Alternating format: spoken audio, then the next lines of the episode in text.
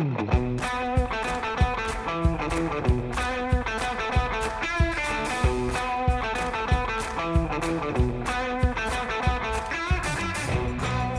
the American Association of Nurse Practitioners, I'm your host, AANP President April Kapu, and this is NP Pulse, the voice of the nurse practitioner.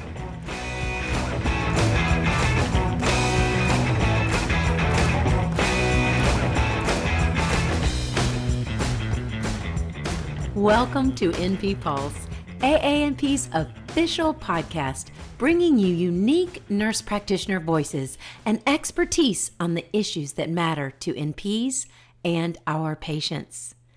Today, I'm excited to hear another fresh perspective on the importance of diversity, equity, and inclusion within healthcare.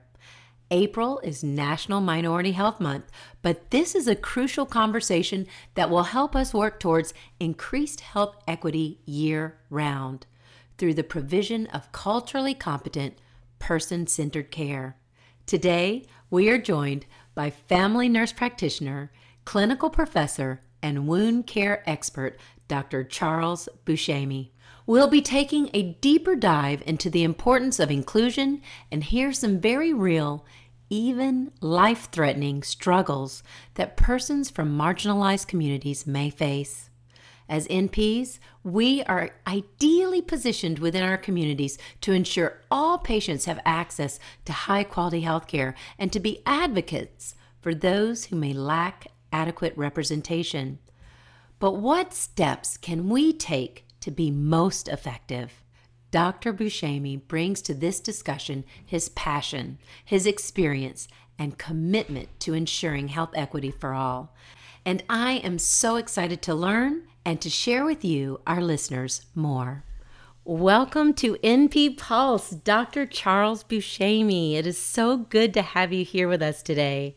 Oh, thank you, April. It's wonderful to be here with you. Well, you know, I have only had the opportunity to speak with you a couple of times. And when I heard you were going to be on the podcast, I was so excited because I want to know so much more about you. Everything you say is very interesting, it's very powerful. I often reflect back on some of the things that you've said. So I am just thrilled to be able to spend some more time with you today and for our listeners to get to know you better.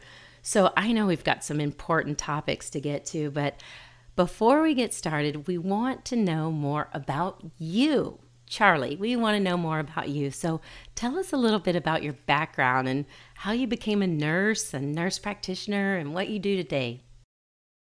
Well, I've been a nurse for 34 years, um, 22 as a nurse practitioner, and I actually started as a music major out of high school. I finished a year and a half of music education at the University of Miami. I'm a flutist and I still play flute with the Greater Miami Symphonic Band. Wow.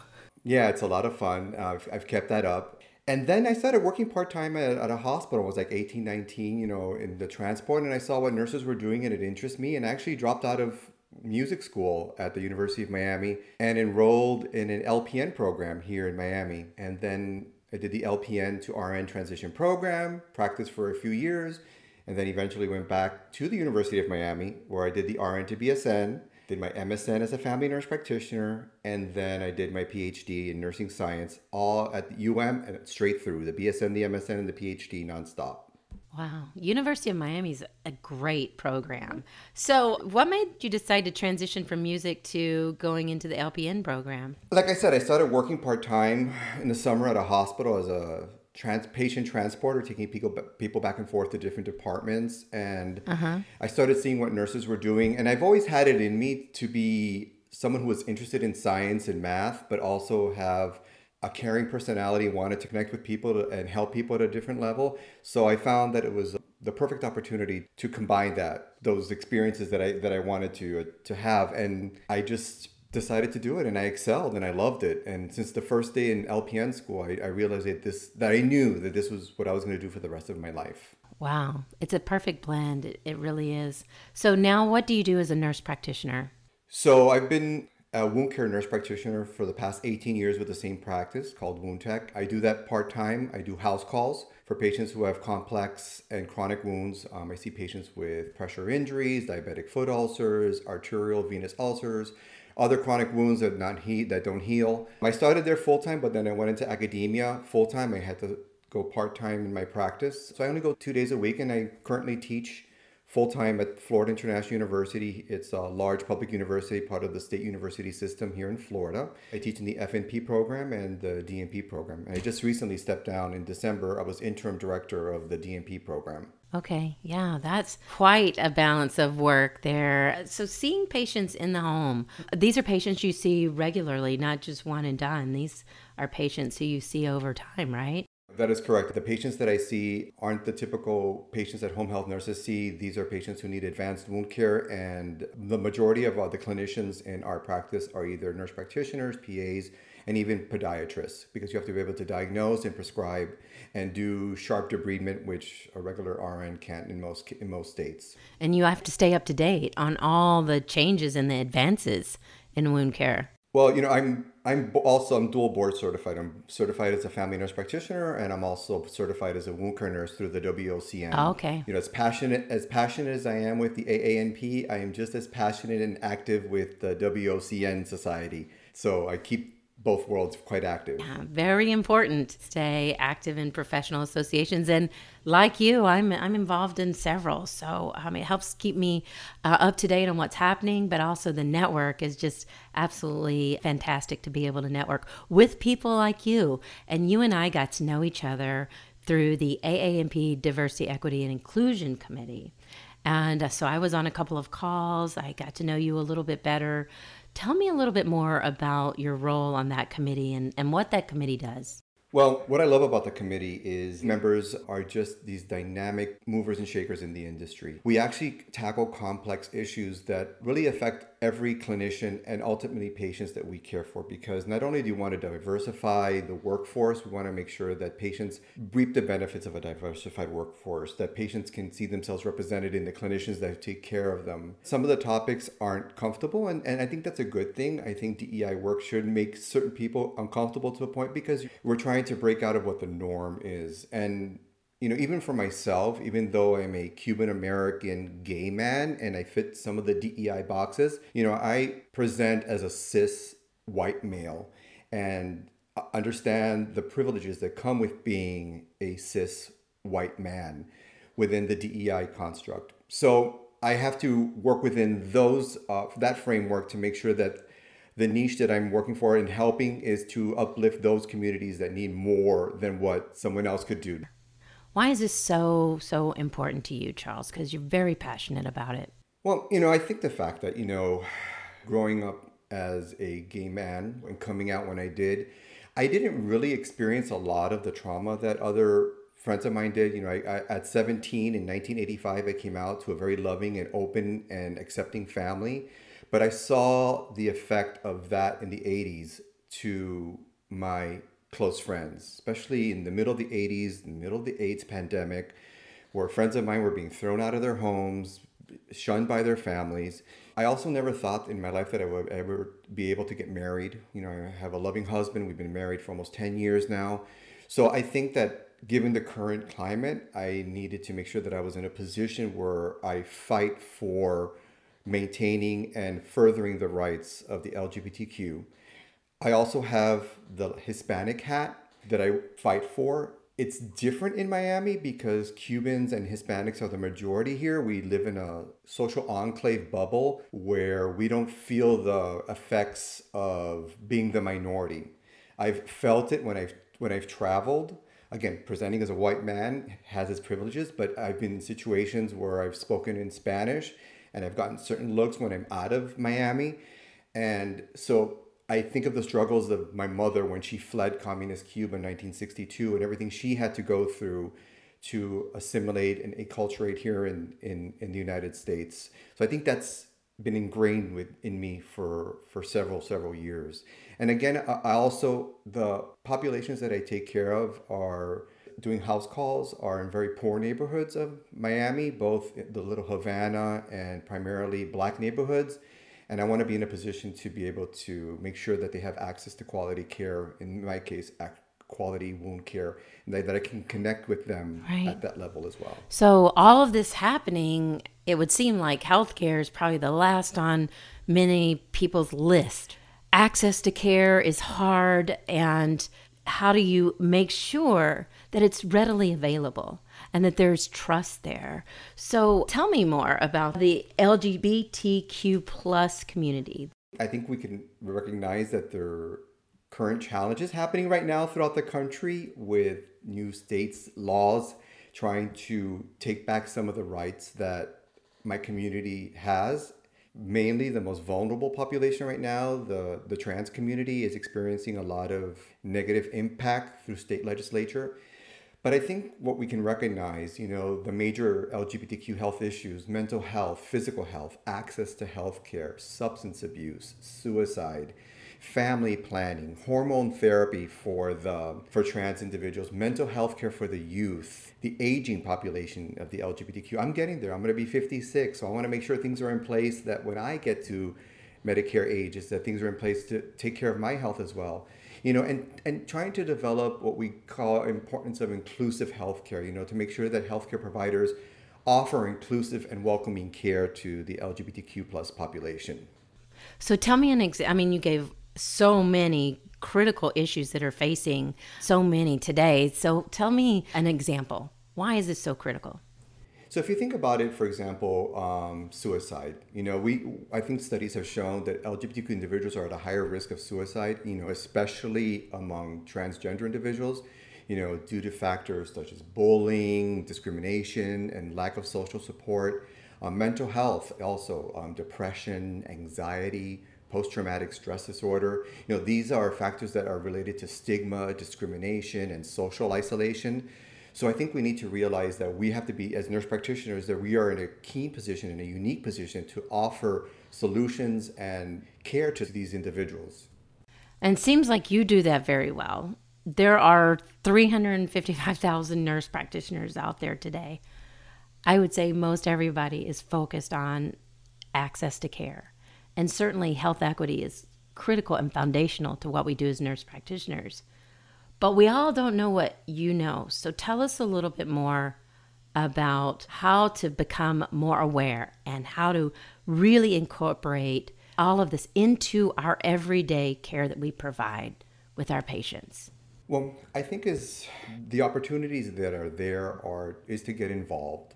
You know, there are there are many opportunities in your community where you can join groups that can help you to learn and connect with the community. One thing that I love about teaching at Florida International University is that they expect faculty to really have community engagement, to not just do the work from the ivory tower or from the desk, but to really get in there. And these are opportunities that we've had. So I I've joined the DEI committee for the American Red Cross South Florida region, joining the DEI committee for AANP. I was instrumental in making sure that I launched the DEI committee at the university. Given the current climate, we'll see where that's going to go, but still, that doesn't take away from the passions that I have from that. We have a very large grassroots LGBT community uh, organization here called SAVE. I was on their board of directors, so I think rolling up your sleeve and getting involved you know churches can a, a, wonderful opportunity if your faith calls you to do that to work with maybe other minorities whether it's black communities hispanic communities but you need to understand your community. So miami is a, is its own microcosm compared to topeka kansas and it faces totally different expectations than uh, than others. So we're like a northern city stuck in the south. You know you leave miami and you're, you're faced with different challenges that you may not face if you're coming to another place. So I think getting involved and being passionate and being an advocate, I think at the end of the day, nurses were advocates. So if I've had situations where I feel that my patient isn't getting the care, because I'm a referral source, I'm there to diagnose and treat their wound, but I don't work in a vacuum. As focused as my specialty is, I provide holistic care as well. So I may not be there for their diabetes or their hypertension, but I realize how it impacts the care that I give them and the wound healing process. Mm-hmm. I get involved. I make sure that I speak to their primary care providers. I get on the phone and speak to social workers. I coordinate a lot of care with home health nurses and nursing assistants, getting them the foods that they need, getting family involved. Right. I've always felt that even as a nurse practitioner, we're nurses first. And we have to make sure that we advocate for the care our patients need. And everything I do, whether it's in academia or in practice, obviously, is with the patient in focus. And I teach my students that. It's exactly, we have to understand everything that surrounds that person, that individual their whole context in which they live and they thrive. And we've talked about this quite a bit. They work, they play, the air they breathe, the food they eat, the culture, their background. All of this is so important. So tell me a little bit more about your community there in Miami. Does everybody in Miami have access to care? Miami has its challenges, like any community in any large urban community. I think the patients that I see, they have access to care because they come with insurance but there is a poor population here that has difficulty with access to maybe Medicaid and maybe more um, community-based programs. So I think in the in general, I think Miami has a good set structure for healthcare. We have a very large teaching f- facility here, the University of Miami Jackson Memorial, which provides care to those who have economic challenges and it's world renowned. So that's that's the go-to place for people who don't have the funds to pay for healthcare. Mm-hmm. And I've been in situations where I've had to refer patients and not just tell them to go, to get on the phone and help them. You know, I think what benefits me is I'm fluent in Spanish. So it's a good opportunity for those who come, for example, from this country, from Central and South America, who don't speak the language, to have someone who knows how to navigate the system and get on the phone and speak and translate for them. And I think that's a big thing to help them gain entry into the healthcare system when I know their challenges and their language barriers, which can affect how people, you know, access our health system. Well, it could be scary. That is one determinant is, is language, right? And how scary that can be to not be able to speak fluently with another and to really not are they telling me something that's actually going to be helpful can i trust what they're saying is this where my family members go this is really important and so to be able to to cross that language barrier and you're right. You know, language is actually one issue with access to care for Latinos and Hispanics. You know, there's also immigration status. Mm-hmm. A lot of sometimes, though, if they're undocumented, they be, they may be scared to gain entry or or disclose um, for fear of being deported you know, lack of insurance is also uh, an issue in Hispanic and Latino populations. Cost, how are they going to pay for it? Discrimination. Many Latino and Hispanic populations experience discrimination when gay, trying to gain entry into the healthcare system. You know, there's cultural difference. You know, Latinos and Hispanics were all very different. You know, my worldview as a Cuban American is different than a Mexican American versus a Costa Rican or a Nicaraguan. So within that system as well, and you know, a lot of times Cubans being the majority in Miami we see things through the lens of the, of the Cuban community, and we need to understand that not everybody is from that worldview. Distance to healthcare providers, lack of trust in the system, chronic diseases among Latinos and Hispanics, you know, diabetes and hypertension.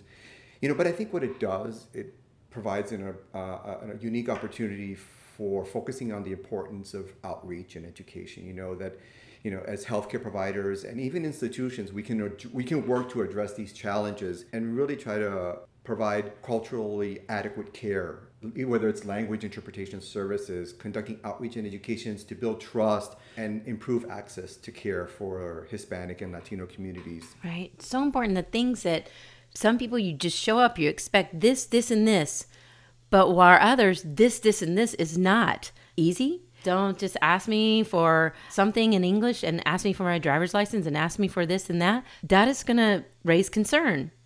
And is this person really going to provide me with the care I need? Exactly. Right? And and a lot of discussion happens within the community. And so once a nurse practitioner is embedded in the community, then people talk. Families talk. They talk to one another. They talk at their church or their community center and then they say you really need to go see the nurse practitioner have the nurse practitioner come see you. This has been my experience. Yes you might have that question but they are trained they know how to address those issues. Very important. And, and that's the thing i love about doing house calls is that i really get to see the patient's life from their perspective. I'm in their home and i never forget that i'm a guest in their home. But it's nice because they offer me the cafecito cubano. You know, mm-hmm. they all, all my Cuban lady patients want to feed me because they say I'm too skinny. yeah, yeah. and that's okay, right? Oh, I love it. I'll yeah. take I love Cuban food, so I'll take it anytime. Yeah. So you you bring up just going into someone's home that can just you can read so much and learn so much. That's really their their social environment. So tell us a little bit more about this big word that's thrown out there all the time, but it's so important and it's social determinants of health.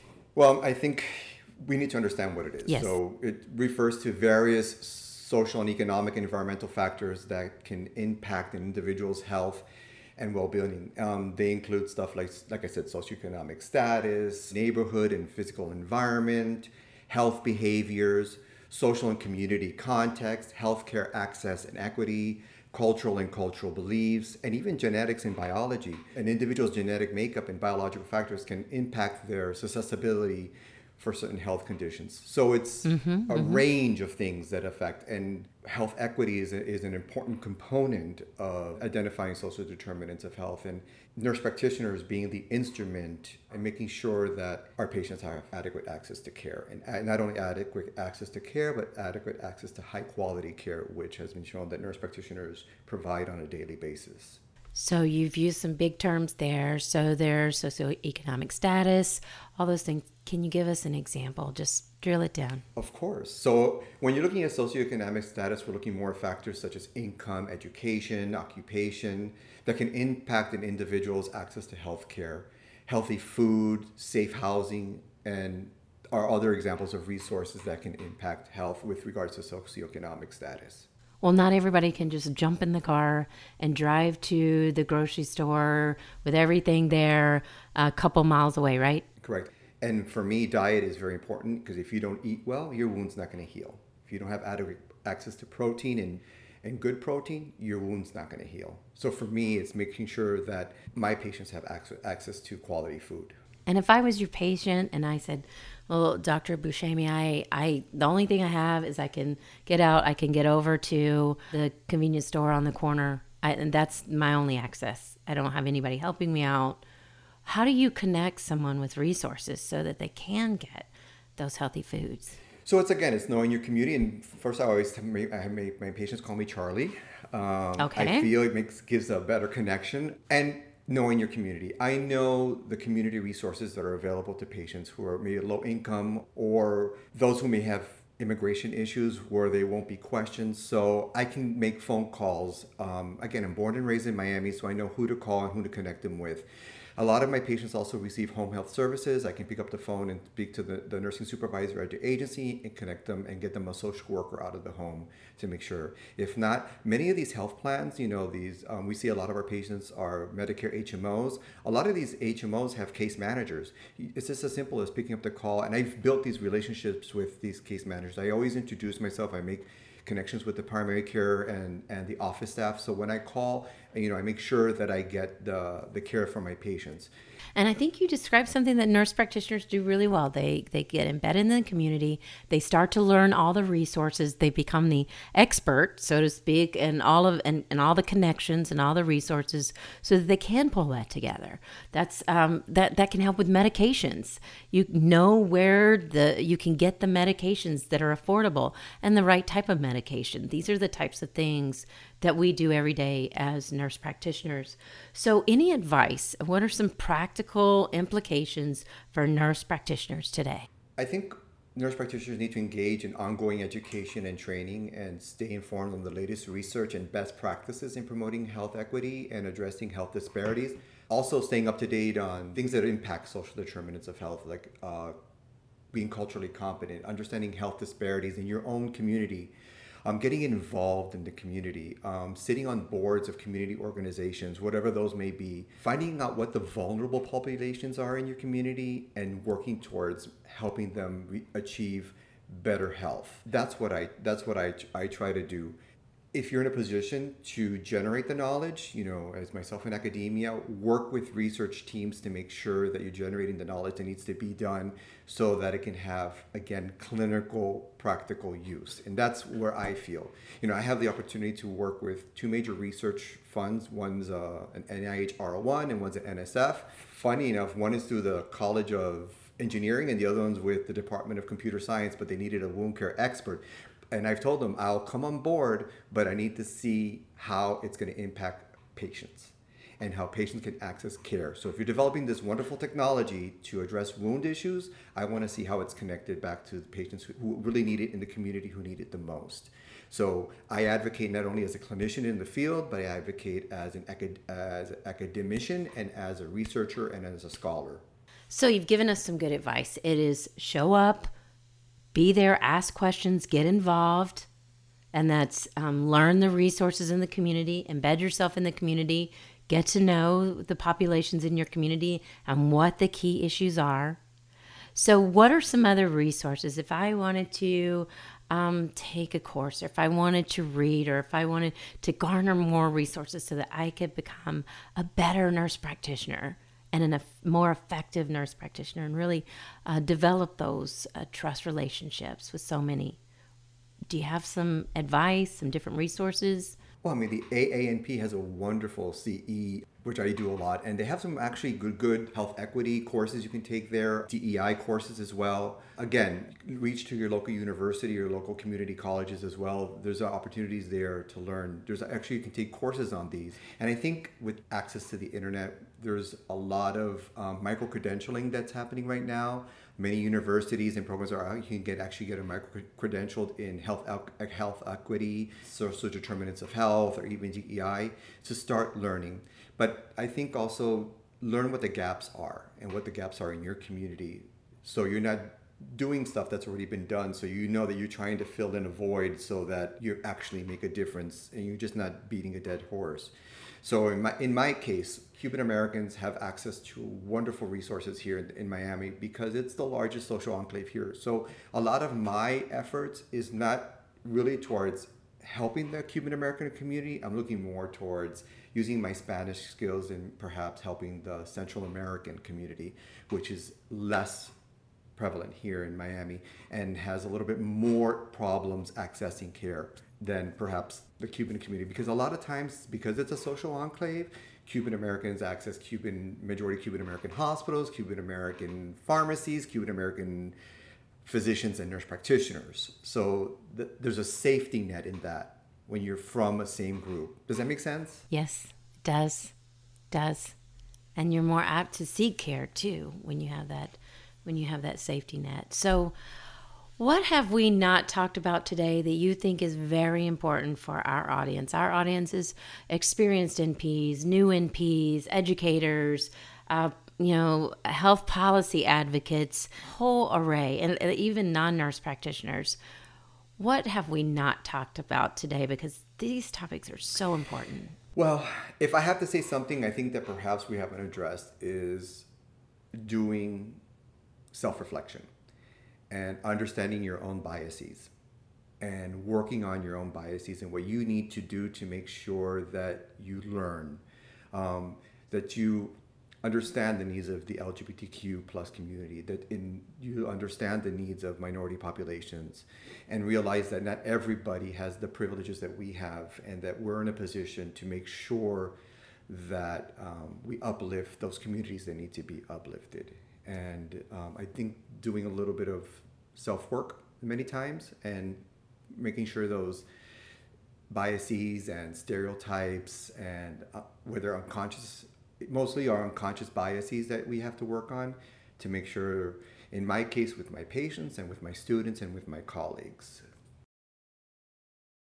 Right so self reflection, better understanding your own background experiences, the lens with which you view the world and you approach situations, any uh, more formal processes we can go through to better understand our own biases and how we need to stop and pause and really um, understand those uh, as we are having different interactions and discussions. Yeah, I mean, I think I think we have to realize that when you come from a privileged place, we forget that there are those people who have exposure to violence and discrimination, and that a simple misstep in a word may be enough to really affect somebody's life. So we need to be careful with what we say and how we say things to people, respecting people's uniqueness and individuality. Um, again, I, I go back to what I feel is probably right now, today, the most vulnerable population that's being attacked is the trans community. Um, so if it's something that's prevalent in your community and you can do something to help, and I know in Miami there's a large trans community. It's a like any large urban city. Um, so I want to make sure that what I do is to help as much as I can. You know, I served as a pride mentor at the university, um, and and and even an old gay man like myself learned new things of how the young people see things, and and you know I had to learn about use of pronouns. This wasn't something that we we did when I was coming out at 17. Um, all the um, the gender spectrums that we have today that you know we need to under, learn about. My mentee was pansexual. I had to ask her, "What is that?" You know, getting involved in learning and understanding. And I think I'm lucky being part of a, a large urban city, have access to a lot of resources. You know, learning is the the biggest opportunity that nurse practitioners can do. Well, it's been so nice to talk to you. I have learned a lot myself today. Um, so thank you. Thank you so much for your time today and for all of the valuable insights that you've shared. Well, I want to thank you, April, and the whole AANP staff. Um, you guys have been amazing. And I'll take this opportunity to thank you for your work as our president. You've done an amazing job. We've been proud to have you as our leader, and we're going to miss you a lot. And anytime you're in Miami, uh, you have a nice home cooked Cuban meal waiting for you. Oh, that's wonderful. I hope you come and plan and visit us at Florida International University of Miami. You'd be a very welcome guest. Oh, well, thank you. And actually, I do go to Miami a lot. So I will definitely look you up. yes, for sure. I would love it. Oh, wonderful. Okay. Well, thank you so much. Have a wonderful day. And thanks so much for joining us. Thank you.